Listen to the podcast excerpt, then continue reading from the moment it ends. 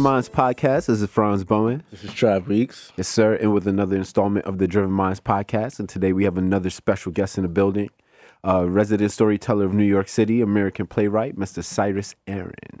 What's the word, y'all? Dope, dope, dope, man. Um, super happy to have you on, brother. Um, Blessed to be here.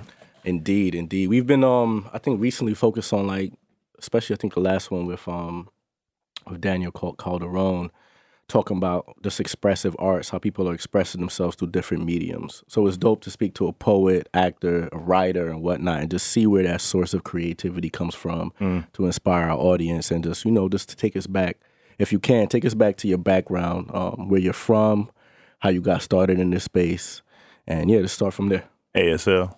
It's a joke from a, a pre-podcast joke. We'll get into that later. We'll- Inside. We'll catch y'all up. Uh, so from Chicago, uh, south side of the city, No doubt. born and raised. Uh, Nice. Went to college at Michigan State University. Shout out to all the Spartan dogs. Uh, been in New York now for do the math, carry the one, eight years.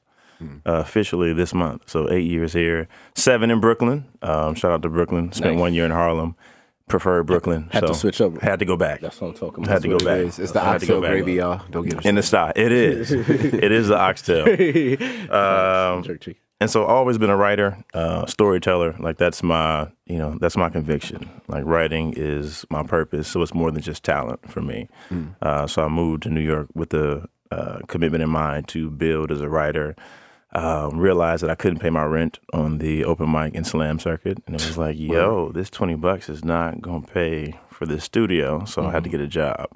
Uh, did corporate for like five years in hospitality and dining, and then 2015, September 2015, made the leap, and I've been an independent artist now for three years. Congratulations. soon to be three years. Major. Major. Definitely. Get the man off my back. Indeed. Listen, That's uh we all fighting for our freedom out Yo. here. you know what I mean? But let's let's take it a little back to like, you know, the south side of Chicago, man, and um, you know, just even especially as black men, right? Like we don't potentially we don't really get um encouraged to really express ourselves Mm. in an artistic fashion like that. And somebody like you understanding that writing was your purpose um, at such a young age, who who instilled that in you, and what um, what did the South Side South Side of Chicago? How did that contribute to that as well? Mm. Um, so I really began writing my junior year in high school, and so uh, my English teacher, uh, Mrs. Stupinski, shout out to Miss, Mrs. Stupinski. It's always that dope teacher, It's- that one. It's always one. yeah, She was like, "You need to write for uh, the school paper," and I was an athlete uh, prior to then, so I hooped, uh, ran track, and so sports was it. Like when the college counselors would come in and say, "What are you going to do?" and it'd be like, "Basketball, track." Fill it in like I'm done, Gotcha. and then I would put like computer engineering just to like add a third option, Just to round it out. right? Just thinking like, well, you got to have something off the quarter field. Um, and so I was like, all right. A few English teachers prior to you were encouraging me, encouraging me as well. Like you should, you know, do something with your writing, pursue journalism, give it a shot. And so I joined the paper, and that first year I ended up writing like sixty something articles. I was I was just like on fire. I was writing music, music editorials, uh, current news, politics. Like just was heated up, just like submitting, submitting, submitting, submitting. And then I was like, okay, this is where it can go. And I had a choice of either going to um, nowhere in Kansas or um, in the boonies somewhere in uh, Wisconsin and hooping like D three, or go get a real education, uh, get a solid four year degree at Michigan State. And so I chose to pursue journalism. Um, n- there are no writers in my family, so where it came from, I can't tell you. You know, like it's I'm the only one that has pursued uh, this specific career and expressing myself um, and being a voice with words. Um, but the South Side is very particular because it's I should say Chicago's not for everybody because you have to have tough skin and it shows you the humanity of people very early on. And so you see struggle, you see the speed of an urban city, um, you see all the areas of abandonment. Like it's it's a real city where you get to see real stories, real people, and I think that influences a certain level of maturity that a lot of people from Chicago um, have at a very early Very age. young age. Yeah. absolutely, definitely. Um, so I'm looking at like that had to have because a lot of your your your art, your writing is shaped around black culture. Yeah. It's shaped around is definitely um, the black struggle, the different um, inequalities we, we we deal with, and I'm I'm assuming that that was the origination of that. That kind of sparked the movement into Mm-hmm. Absolutely. like why you know you decided to to become who you are. Yeah, absolutely. Um, seeing people struggle. You know, I come from a single parent home. Mom Dukes, you know, was working ridiculous hours to make sure I had whatever I, I needed to do um, what I wanted, or at least just to have an opportunity to do so.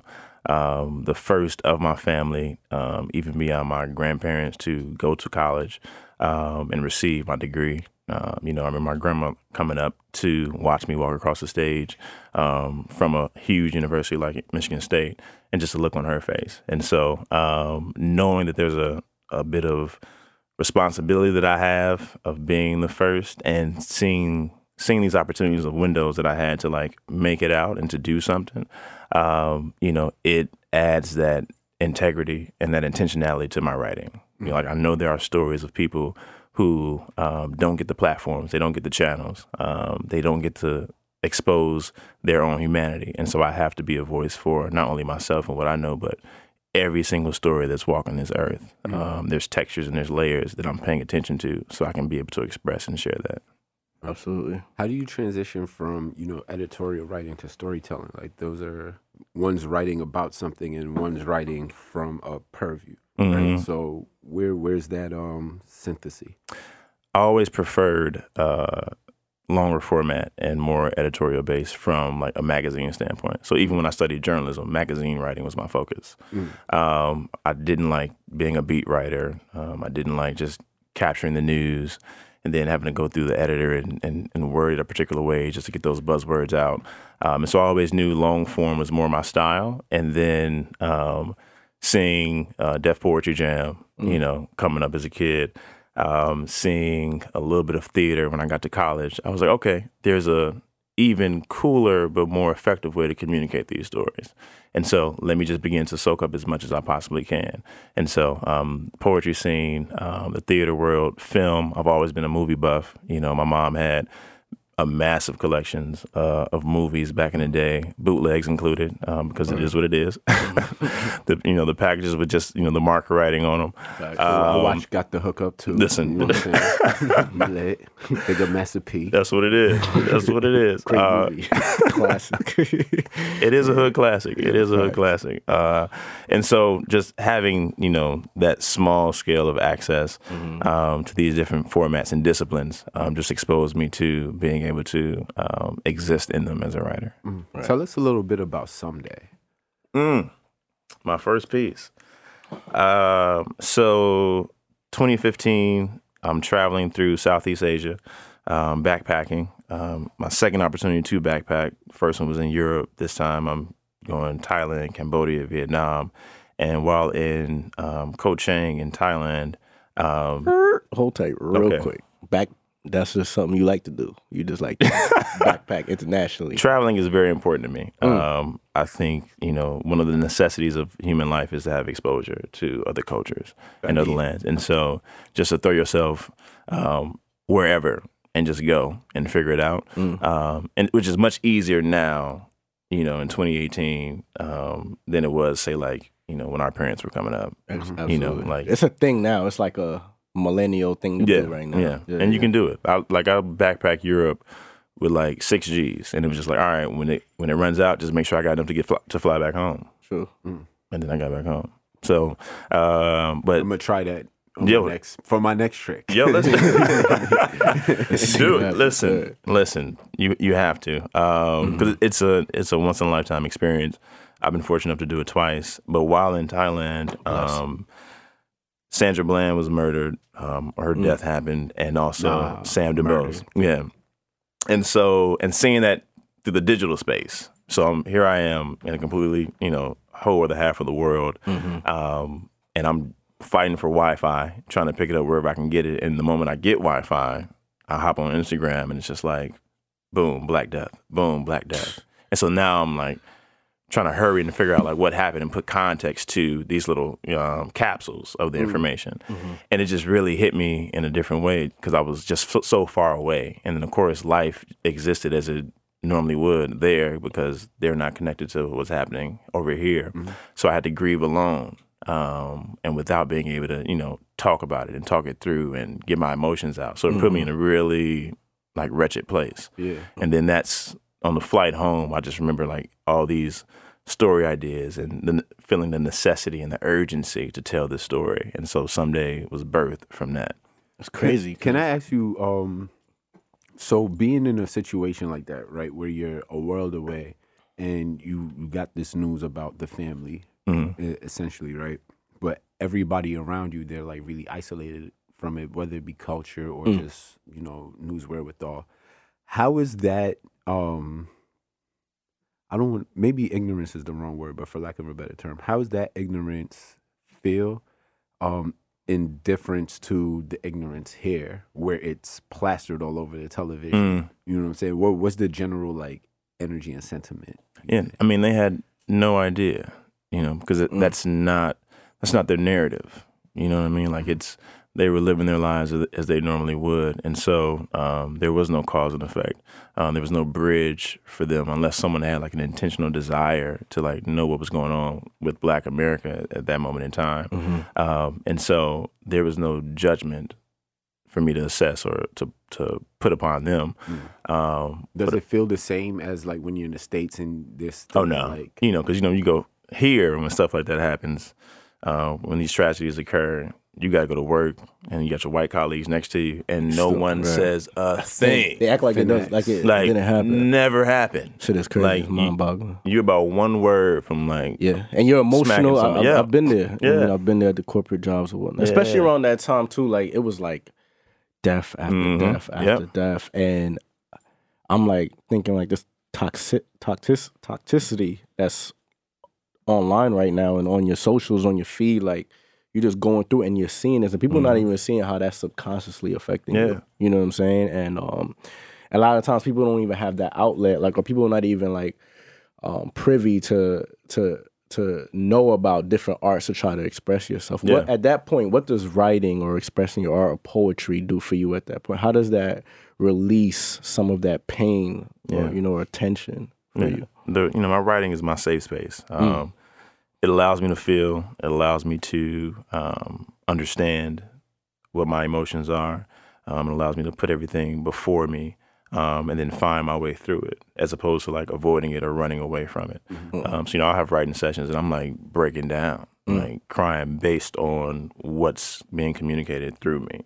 Um, but it's it's necessary. But I, as a creative and as an artist, you have to be tapped into um, your inner self. Like it's it's crucial. You can't you can't do this work um, and not be open to um, your own spirit. You know, nothing can be. You can't be moved by external things. Like you have to be moved um, by the thing that you don't quite understand that is you, that's inside of you, and your your entire existence is about grappling with that. Like just figuring it out, really trying to learn the edges and corners that it that it has. You know how how how vast does it open? How deep does it go? And you have to study yourself, um, and then of course, byproduct of that is studying other people. Right. I want to talk about culture too, um, in the space. Like J. Cole has that line. Um, I don't remember the line. I thought you had it. I it. thought I had yeah, I thought it- It's something like Like, uh, you brought it up. That's it. you know, we're gonna keep it a butt. Damn, did I let the team down? My bad, my bad, fellas. When it come, I'm sorry. the alley I went let up. you up there. You know what I mean? My bad, but I'm gonna say what he what I, what he what he meant to say. You know, Okay. he was talking about like, uh, Paraphrase. Mhm. paraphrase. You know what I mean? Um, like there's no leaders. There's no leaders in the space. Um, something like all they do is uh, you know, um, riddle or, or or dribble. Right? Like there's no there's no real leaders in the space, especially when these when these things happen.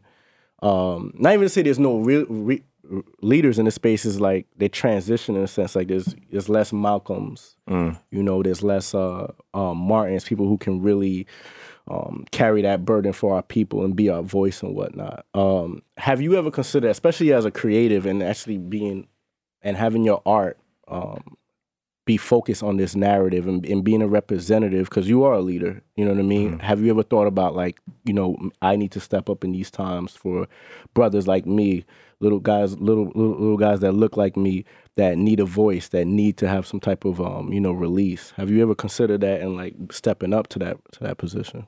Yeah i think that's um i think that challenge always presents itself to me because i'm always considering if I'm doing enough. Mm. Um, you know, I do understand that I'm I'm blessed because I I have a I have more liberty mm-hmm. as an artist and as a creative than um, most people. You mm-hmm. know, especially when you live within the, the machine of a nine to five, or you know, you're putting on the corporate suit. Right, right. Um, it's like how often are you genuinely yourself? Mm-hmm. And odds are, that's a fact. You know, yeah. minimal, right? Um, and so I'm always wondering if, if I should be doing more from this place of I guess you can call it privilege, right? Mm-hmm. Um, Interesting, man. and it's and I know I'm you know committed in a very um, audacious way creatively, but there are things that that creativity has to also bridge over to the community, mm. um, which is how I got into philanthropy um, and community work. Um, you know, I lead a campaign called the People's Campaign, which is really just me sharing the community work that I do. Mm. Um, and youth development, um, child poverty, these are things that, you know, I have personally taken on mm. as um, causes that I want to fight for. And so oftentimes I'm visiting schools mm. and like giving um, community supplies, school supplies, giving out backpacks, like spending time with students because that's just so important to me.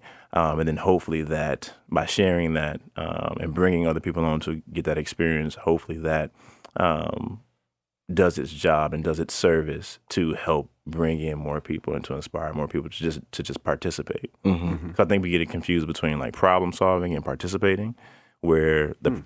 when you approach any injustice from a problem solving standpoint, you're faced you're you're I'm not going to use that analogy, but you're you're creating a larger wall that you're not prepared to scale. Because most people, it's like you see something, you're like, oh, I want to do something about that. And then when you decide that you want to do something about it, change requires like three steps information, ideas, and then action.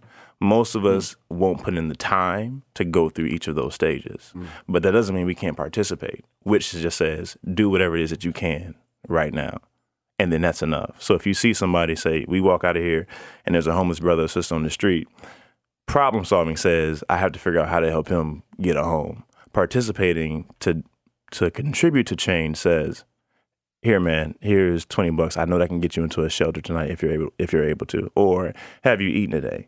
Let me at least go get a meal in this restaurant that won't serve you, but I can at least do that part. Mm-hmm. And then now you participated and you contributed to someone else's deeper service of gaining information, thinking through ideas, and then now creating change. And so you have to be able to separate and just know where do you fit, like which lane, which lane is yours. And so now I'm in this partic- this participating lane, hopefully maybe meeting the other minds that are in the problem solving lane. And if I can contribute because I'm gaining more experience, then that's that's a great conversation to to keep us moving forward. That's far. Though. Let me um I want to ask being a writer and and writing in the coming from a space of you know community development and writing from the space of community angst how do you choose what tone to deliver in your writing because when you're writing from our specific place like mm-hmm. i was enraged this morning just you know watching um i saw that they reopened emmett till's case mm. and i was just like it was like literally the next year the dudes came out and was like, yeah, we killed him, but you know, there's no double jeopardy. Like, why y'all leave it open? And I feel like, mm. you, know, you know what I'm saying. So there's just so many, so much emotion, and how do you choose what voice and tone to focus on in your art? Whatever the story re- requires, you know. Um, if I'm writing, if it's poetry, so I'm a, a person who writes. I have to create a sonic culture, and so music is always playing when I write Mm. And then I allow only space for, of course, so, certain songs that speak to that mood or that emotion. Mm. Um, and then I'll loop those joints on repeat. So I'm pretty much creating mm. scores in my writing process. Mm. And so I'll listen to the same 15 songs until this piece is complete. And I'm cool with that. When I had roommates, horrible. it was like, bruh, sorry, can you please change the song? Uh, but now, of course, I'm blessed and fortunate to have my own spaces. Like, I just and loud, like fill the room. So now my neighbors may complain, but I don't care because right. um, that's how I need it. But and whatever the character, if it's a play, whatever the characters require, you know, I you I keep myself out of the way mm-hmm. as best as possible. I'm an open vessel, and so whether it's you know a 40 year old sister from the south side of chicago whether it's a young brother who's only 18 from bed-stuy it's just like i'm writing as them and i'm just a vessel communicating that story. And so if they if it's emotional if it requires a bit of drama if it requires a bit of um, sadness if it requires pain if it requires joy the characters in the story will tell me. Did, are you are you kind of like an emotional slave to your work? Like do you experience melancholy where you have to like write about things that are unhappy, or like do you experience like super joy or like how's yeah, that for you? I go to range, you know. Um, I, I, go to range. It could be a bit much, you know. Um, the the late and great James Baldwin, one of my Mount Rushmores, he um, always always spoke about um, as a writer you have to separate yourself mm-hmm. because just being alive in general, having relationships across the board, requires a bit of dependency. Mm-hmm. And so people are always pulling and tugging at you for something. And which is a part of the reason why he chose to, you know, get away um, and, you know, leave the states often to write and to tell the stories because he mm. just needed that alone time. So I'll mm. lock myself, you know, in my in my cave as I call it, and I'll create. But of course, I still got to live. I still got to go outside, go for a walk, like mm. like move my feet, don't get caught up. Apart. Right. Um, but it's it's it's important to um, give yourself the space to complete the story. Um, and oftentimes, most of my stories are always alive. Like even someday, like this, I can still add pieces to that, and so it's done, but it's not necessarily complete. Mm. Um, and so if I hear something um, that speaks to that specific piece, I can always go back and add on to it. Mm. Yeah, I wanted to ask you a question too before I um, shift gears. Um, how do you feel about you know? Um, I think Jay is doing a documentary on Emmett Till. Um, you know, um, there's a Trayvon Martin coming, come documentary coming out and whatnot, mm-hmm. and then even sometimes with these, you know, certain movies that really show the injustices done to black people. Do you ever feel like it gets to the point that maybe we should slow down on telling these type of stories and just start focusing on um, the positive narrative of the black experience, just so we mm. can like have that separation and and that the fact that showing that we're involving. Do you ever feel like this content is maybe bringing us back to a dark place that can potentially get like mentally toxic? That's a good question. Good ass question. True. Yeah. Red- redemption for the verse. I think that's the moment. I think this is a, I think this is a clapping moment. Doc, you're not clapping, bro. I saw you. You're not clapping. He's working.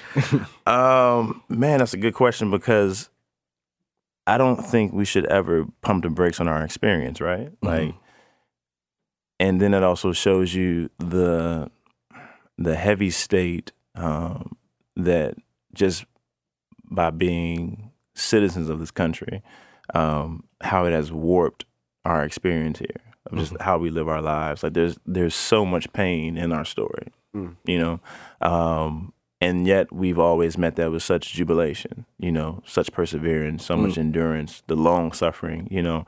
Um, and so I'm not, I don't think the quantity is too much. Mm-hmm. I think it just speaks to the the very unique life experience that we have. Um, and I'm glad that those stories are being shown. I just hope that you know all my my hope is that you know the right people outside of our community are not only watching them but also like paying attention to Absolutely. what's what they're seeing, and and hopefully that impacts them some way, mm-hmm. um, breaks that you know that that comfort um, that they that they have. Mm, I think that. Speaking of comfort, you know, one thing that um, Americans are known to rest in comfort with is our love of guns, the Second Amendment. Mm. And um, you have a, a, a new um, performance coming up, yeah. coping mechanism um, that addresses that. Could you talk a little bit more about that? Yeah. Uh, so, coping mechanism uh, will be showing. So, I have two new plays um, that'll be at the Wild Project Theater um, starting J- July 25th. And then we're going to do a surprise uh, preview of a third piece. Um, so, Coping Mechanism make or break, and then the surprise preview piece is the Negro Odyssey.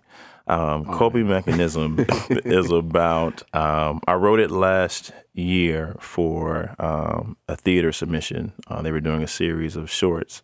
So it started out just like a 15 minute piece. And the prompt was you had to write around was what is a ritual? Um, a ritual being an, uh, a sequence of events in a specific order, um, typically done in tradition, typically done due, due, due to spirituality or some type of breakthrough or change. And for me, it was like, well, what if the the ritual, the order of steps, caused some type of pain? And so the story is centered around a mother, a single mother, who instructs her son to do um, a specific um, order of steps to protect him that actually ends up putting him in the vulnerable space. And he ends up being killed due to gun violence by being at the wrong space at the wrong time. Wow. And then, as the creator of the of that ritual, those specific steps, what then happens to her when she blames herself because because of her instruction that he followed, he's now dead. Um, And so then it's it's a piece about grief, and then when everything happened, well, when the gun violence conversation reemerged and the gun shooting conversation emerged in the debate, it was like, what is the what is the grieving process for someone um, that's a very private matter when the public conversation, the public discourse is about that very thing. And mm-hmm. so, can you imagine how many triggers that person has to deal with? Because once they turn on the television, you got somebody talking about pro-gun, you got someone talking about anti-gun, you got somebody talking about you know, um, you know, shootings for mass shootings, gang shootings, all these conversations. That's not even the entertainment. Right, and that's just just anything. You get on you get on the subway and you got to maybe hear somebody's you know speech or their rant, um, and so all these voices that she's hearing and dealing with, and so it's about this two year process um, in her grief. So it's a very heavy piece um, that I think is really it was crazy to write um, and crazy just being it. It requires a lot for the actor um, because it's just the mother is unhinged, um, Wow. completely all over the place, trying to piece it together, um, and it's and it ended up being relative in the time. Which mothers had you um, borrowed from? Unfortunately, there are way too many. But Um, yeah, just watching, you know, watching the the interviews, um, watching the all the different correspondence, um, speeches, the whole nine, like whatever I could consume to kind of to make sure I was in the right vein. Yeah. Um, so of course, uh, Trayvon Martin's mother has been like you know very um, accessible in her process. Um, it was the um, what's his Jordan Davis, his Mhm. parents, and I saw and I saw his parents at a at an event, um, and I watched his documentary. And one of the, the images in that documentary that, that really tore me up was, you know, he used to his son would always like listen to music in his room, and so and he didn't understand the music that he listened to, and so there's an image in that where he's like has his son, he's at his son's like computer or something, he has his his headphones on, and he's listening to the songs, and he's trying to like connect to his son um, post death. And I'm just like, can you imagine, you know, that's a part of that healing process. There are people who have lost someone where they hold on to a past, you know, thing that they had mm. just to keep that person, keep that spirit, keep that relationship intact. Mm. Mm-hmm. But they're not there. Like you have to now take that on. Um, it's just it's so burdensome. So yeah. Yeah, that's real. is that is that something that we could liken to our experience as culturally over the diaspora, like trying to hold on to something that we have? Absolutely, absolutely.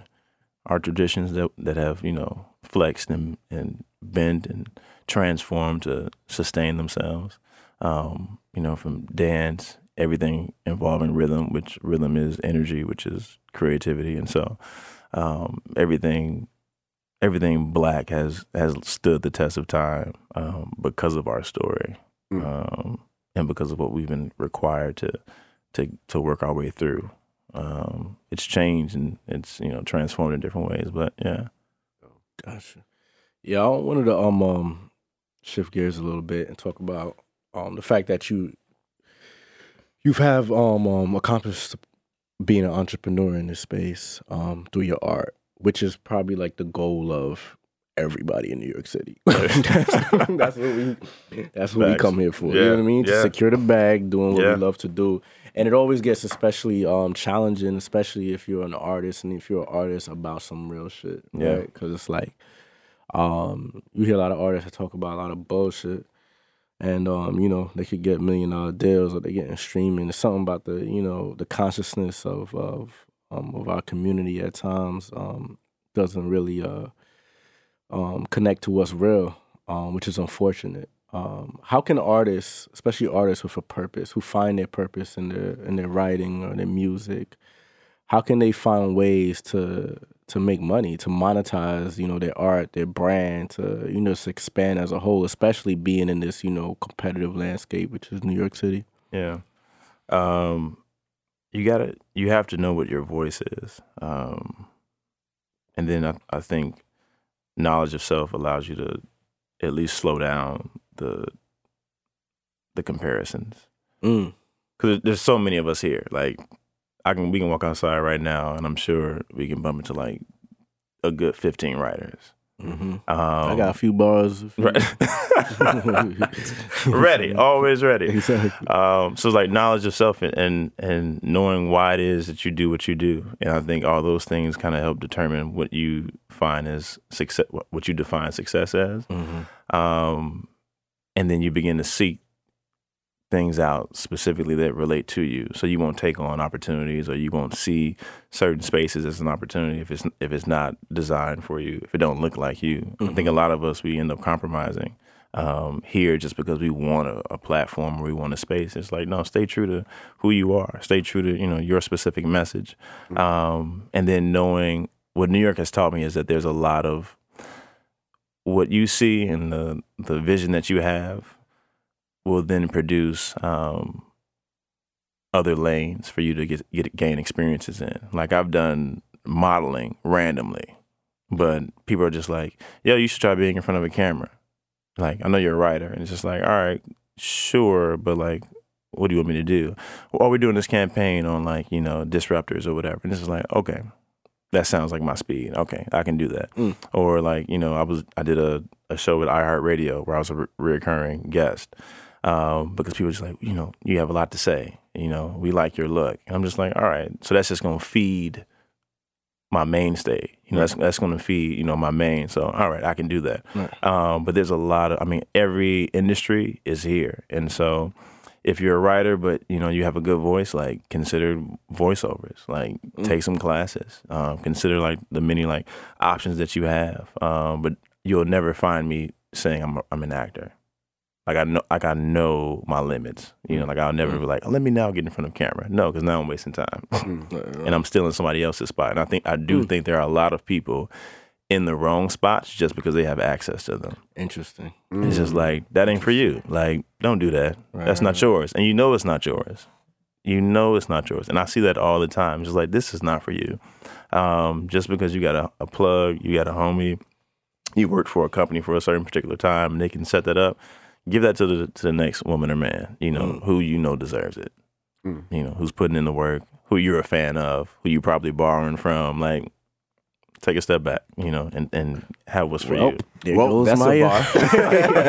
there goes my rapping career. it's called Driven Mind. You supposed to, I'm supposed to be driven at MC such and such. Such- Ain't that a such and big? such. It's quiet now. Rip my cuts.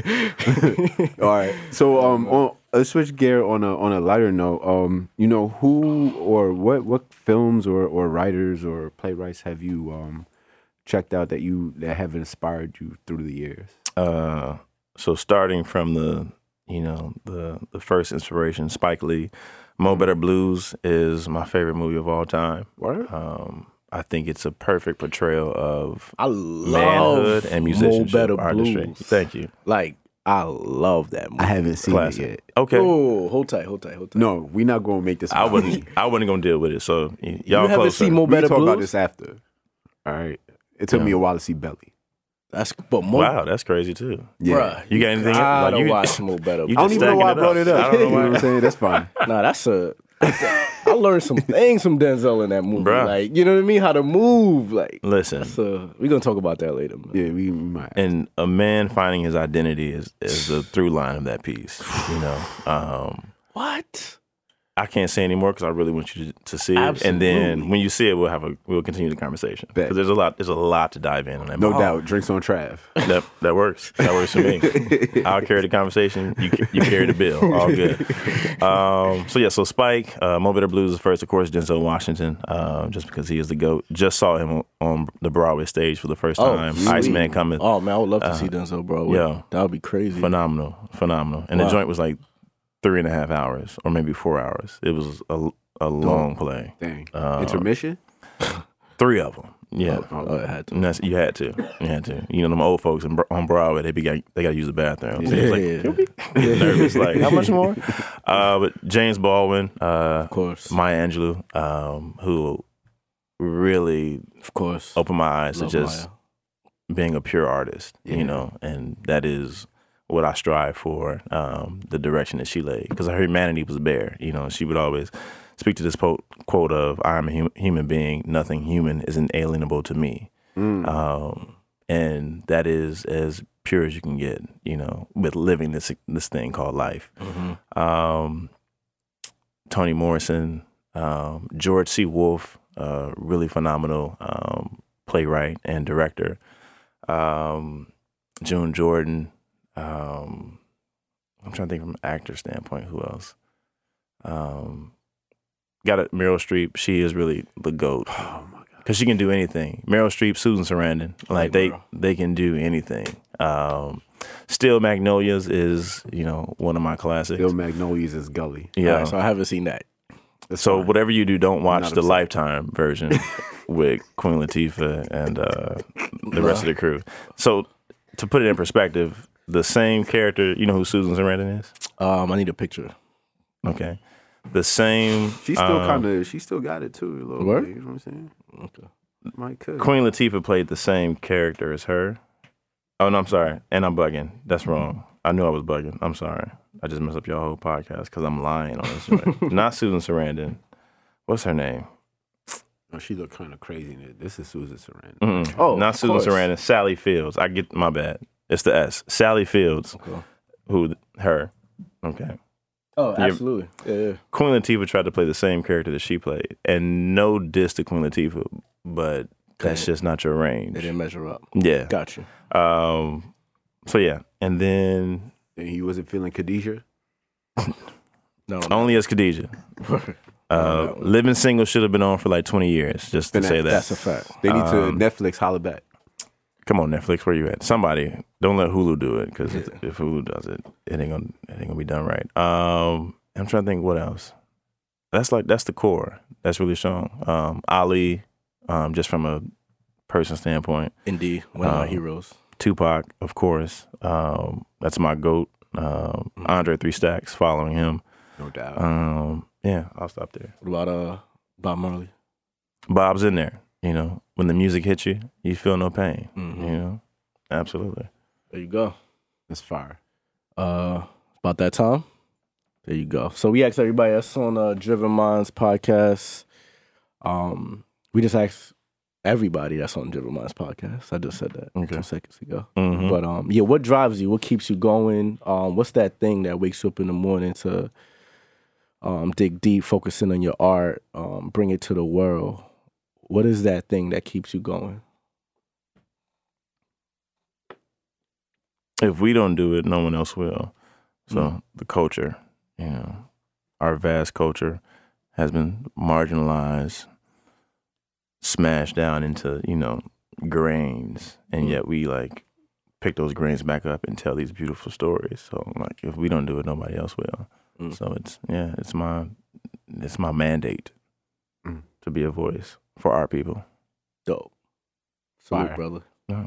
No doubt, man. This Where was can we find you on the uh, socials? And please, by all means, plug your upcoming um, Absolutely. Oh yeah. shows. Uh, Instagram officially Psy, um, officially Psy, uh, Cyrus Aaron. You can type that in, of course, it'll come up. Um, July 25th is the start of Make or Break. July 25th, 26th, and 27th at the Wild Project Theater. Um, that's my Shakespearean piece. It's all poetry and prose, and it's about dating in New York. We got to pull up. Coping mechanism is the 30th, 31st, and 1st that following week. Um, of course, I talked about that piece, and then we'll be previewing the Negro Odyssey on some of those nights. So you got to pop up and be, make sure you're there the right night. Um, the Negro Odyssey is, of course, a take from Homer's Odyssey, um, and it's about the black family experience. So I flip that whole narrative on its head and take it from the black family experience perspective. Dang. So are the sirens in like Blue Flame? And so the sirens are there, and the sirens are um, singing. And so you're gonna come get some singing. No doubt. There um, you go. if you catch them. Yeah. There you go. Facts. Nice. Well, it was wonderful speaking to you. Looking forward to uh, joining you on your odyssey as a writer here in New York City. Indeed. That was clean. or transition God. and on that note, like we always say at this time, Stay driven. stay driven.